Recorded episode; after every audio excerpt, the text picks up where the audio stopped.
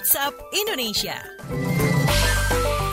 Waktunya kita keliling Indonesia di WhatsApp Indonesia. Ya, kita awali dari Surabaya. Antisipasi banjir BPBD Jawa Timur modifikasi cuaca. Kita simak laporan kontributor KBR. Ada Budi Prasetyo. Selamat pagi. Selamat pagi. Badan Penanggulangan Bencana Daerah BPBD Jawa Timur melakukan modifikasi cuaca untuk mengantisipasi banjir bandang seperti yang terjadi di Jabodetabek sepekan lalu. Kepala BPBD Jawa Timur Subhan Wayudiono mengatakan pihaknya bekerja sama dengan BMKG dan BNPB telah menabur cairan garam di udara agar hujan tidak turun secara seketika sehingga air hujan yang turun secara bertahap itu bisa diserap dan dialirkan ke sungai-sungai yang ada di Jatim. Di beberapa wilayah yang dekat pesisir, hujan juga dialihkan ke laut. Subhan Wajudiono menambahkan penaburan garam cair sudah dilakukan sejak sepekan lalu seiring intensitas hujan yang makin tinggi atau mencapai 300 mm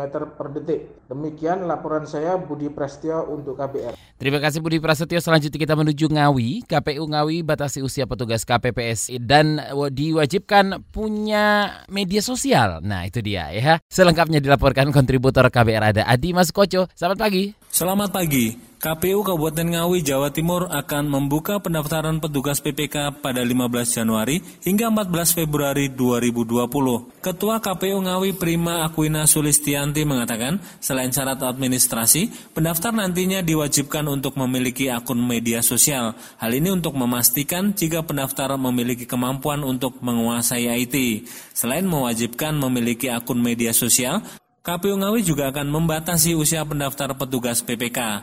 KPU membatasi usia minimal 17 tahun dan maksimal 60 tahun dengan tingkat pendidikan minimal SLTA. KPU Ngawi juga membuka kesempatan bagi penyandang disabilitas untuk mengikuti pendaftaran petugas PPK Pemilu Serentak Bupati dan Wakil Bupati Ngawi 2020 yang akan dilaksanakan pada tanggal 23 September 2020 mendatang. Demikian, saya Dimas Sukoco melaporkan untuk KBR. Terima kasih Adima. Terakhir kita ke Banyuwangi untuk menyimak informasi mengenai pondok pesantren khusus penyandang disabilitas. Kita simak kontributor KBR Ada Hermawan. Selamat pagi. Ya, selamat pagi. Pengurus cabang Muhammadiyah Banyuwangi Jawa Timur mendirikan pondok pesantren khusus penyandang disabilitas di kabupaten itu. Salah seorang pengasuh pondok pesantren, Narmi, menyebut pondok pesantren yang diberi nama Kiai Haji Ahmad Dahlan itu untuk memberikan pendidikan agama bagi siswa difabel. Selama ini, siswa golongan difabel di Banyuwangi hanya mendapatkan pendidikan dasar umum. Narmi menambahkan di pondok pesantren Kiai Haji Ahmad Dahlan ini, pendidikan formal diberikan di siang hari, sementara pendidikan agama diberikan di malam hari. Saat ini terdapat 14 santri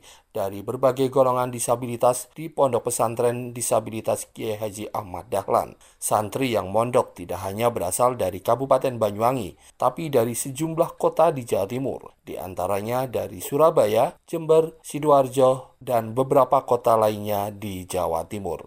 Demikian dari Banyuwangi, Hermawan melaporkan untuk KBR. Terima kasih Hermawan.